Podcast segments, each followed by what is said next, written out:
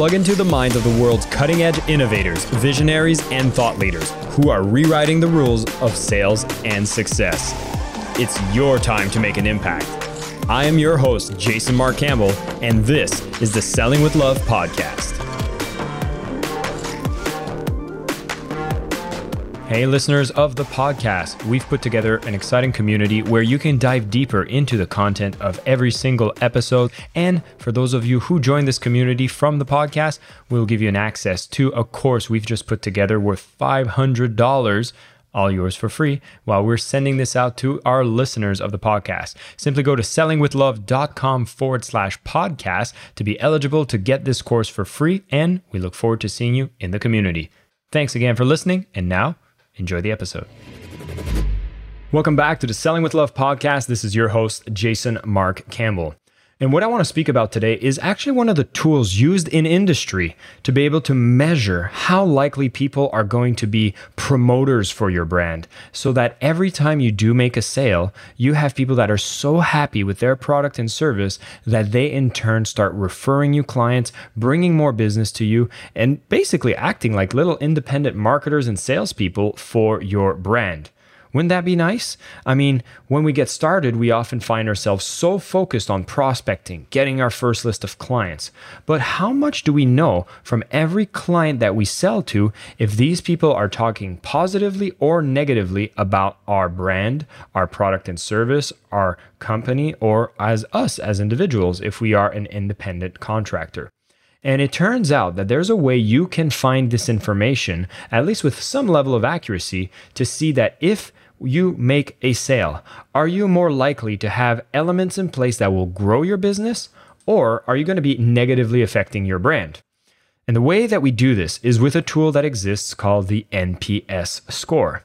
And if you've never heard of this, you've probably seen it without knowing what it was. See, the NPS score stands for Net Promoter Score, and it tells you what are the positive or negative scores on how people are having an experience with your purchase. So, if you've ever purchased something and you've written a survey that came up and you had to answer this survey and it asked the question, How likely are you to recommend this product, service, or brand to friends and family? And that, in this sense, is the standard question that you ask to determine what the NPS score is. And so, for everyone who's ever purchased from you, if you send out that survey and leave a box for them to leave additional comments, there's some beautiful things that can happen that can really support you in making adjustments to your product, adjustments to who you target, and inspiring your sales team in the process, or inspiring yourself if you are the sales team. So, when the information gets sent out, say you have uh, 100 customers and you send out this survey and you receive this data where a few of them might have rated it a 9 out of 10 that they would refer it to friends and family. You have maybe a couple sevens and a few fives. And what you get to compile is anyone who voted it a 9 or a 10 counts for a promoter score. Anyone who's voted it a 6 or below counts for a detractor score. And when you do the math between these numbers and you see if your output is a positive number or a negative number, you get to have an idea on if every sale you make, your brand gets elevated, or if every sale you make, your brand takes a toll. We're going to put a link in the show notes so that you can find out more about this tool if you are excited about using it. But let me show you the power of what happens if you put it into practice. The first thing you'll get is some amazing data on what are maybe some things that could be fixed to make your product even better. That's why we leave an open comment section. And some of the things that will come up from here are going to be absolutely amazing for your product team or yourself to add innovations, include features that you see people are already requesting to make the product even better. And as you do this, you have to have one degree of nuance, which is if someone is actually not a promoter of your brand, perhaps they have a negative outlook on your product, it would be very difficult to think that the only reason they get a negative score is your product because that'll be your instinct. Your instinct will say, Oh my God, look, some people didn't like my product my product's terrible, I am terrible, what am I doing? And you have to take a step back and realize listen, there's a lot more variables at play than simply the quality of your product. And that number one variable you have to take into consideration is who are the people that are being detractors of the product as opposed to who are the people who are being promoters.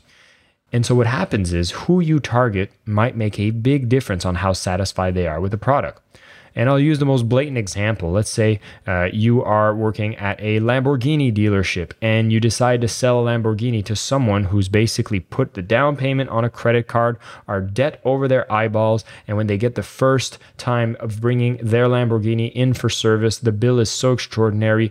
They're so dissatisfied with the Lamborghini. They feel like they've overpaid and they're completely stressed and they've gotten their Lamborghini, but they're very, very depressed that the bills cost so much and it was a terrible purchase and now they have no more money left for themselves in their lives. And so they might be a detractor.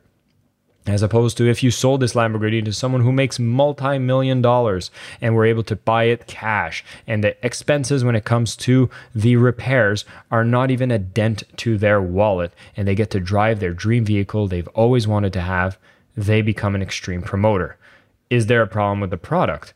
And, it's funny because if you would take into consideration the detractors here, you might start thinking, wow, we really need to discount our service and maybe we need to make cheaper cars. Where at this point, you're completely going to be missing the original value proposition of what your product is about. And in this case, it's a luxury sports car. And so the core people that do buy it and cause zero problems and absolutely love it would actually be less satisfied if you start catering to the wrong target market. You see how that works? So make sure whenever you get this survey data back that you can find out maybe some more information from the people who are your promoters about who specifically they are. I always recommend people that once they've sent out their survey that anyone who's identified as a promoter, if you have their contact details, schedule a call with them. Ask them about who they are. What did they enjoy about the product? What would they like to see more of? What does their life look like without the product? And how does it look like now that they have it? Or service, of course. I extend this always to services or products. And as such, you get to attract a lot more of the types of people that will have success with your product. And your sales team, if you have one, if they get to speak exclusively to the promoters and they get to share to your team about how wonderful their life is now that they've actually decided to use this product and service, your sales teams will be so motivated and excited to get on the phones, send out those emails, follow up with those clients, knowing that another extremely satisfied person might be on the other end of that phone if they find that they are extremely similar to these extremely satisfied customers. So, the NPS score, as much as it's supposed to be a product innovation tool and a way to get feedback on the product, there's so much that can be discovered from marketing and sales departments. You can make sure you attract more of the target market and really bring in the people that are happy with it. You also get to motivate your sales team. And if you see any ideas about how to innovate the product, you're going to be getting this information as well. But I'll give one word of caution do not put your sales team in conversations with the detractors. These are people that are negative about their experience with your brand because your salespeople need to be focused, they need to be motivated, and you do not want any of the distractions that come from speaking to a detractor. That is a customer support and a customer service department call that needs to happen. So you can listen to them, get the feedback, find out if they were even the right client to sell to, or was there something fundamentally wrong with the product? And this is a tool I'd encourage you to do. If you have existing products and you've never sent out a survey about their satisfaction, get this data. It is so important because as you follow the simple sales process and the selling with love methodology, you are looking to generate raving fans. And raving fans are going to be people that go out there and become your little marketers and little salespeople by promoting your product and service to all of their friends and family.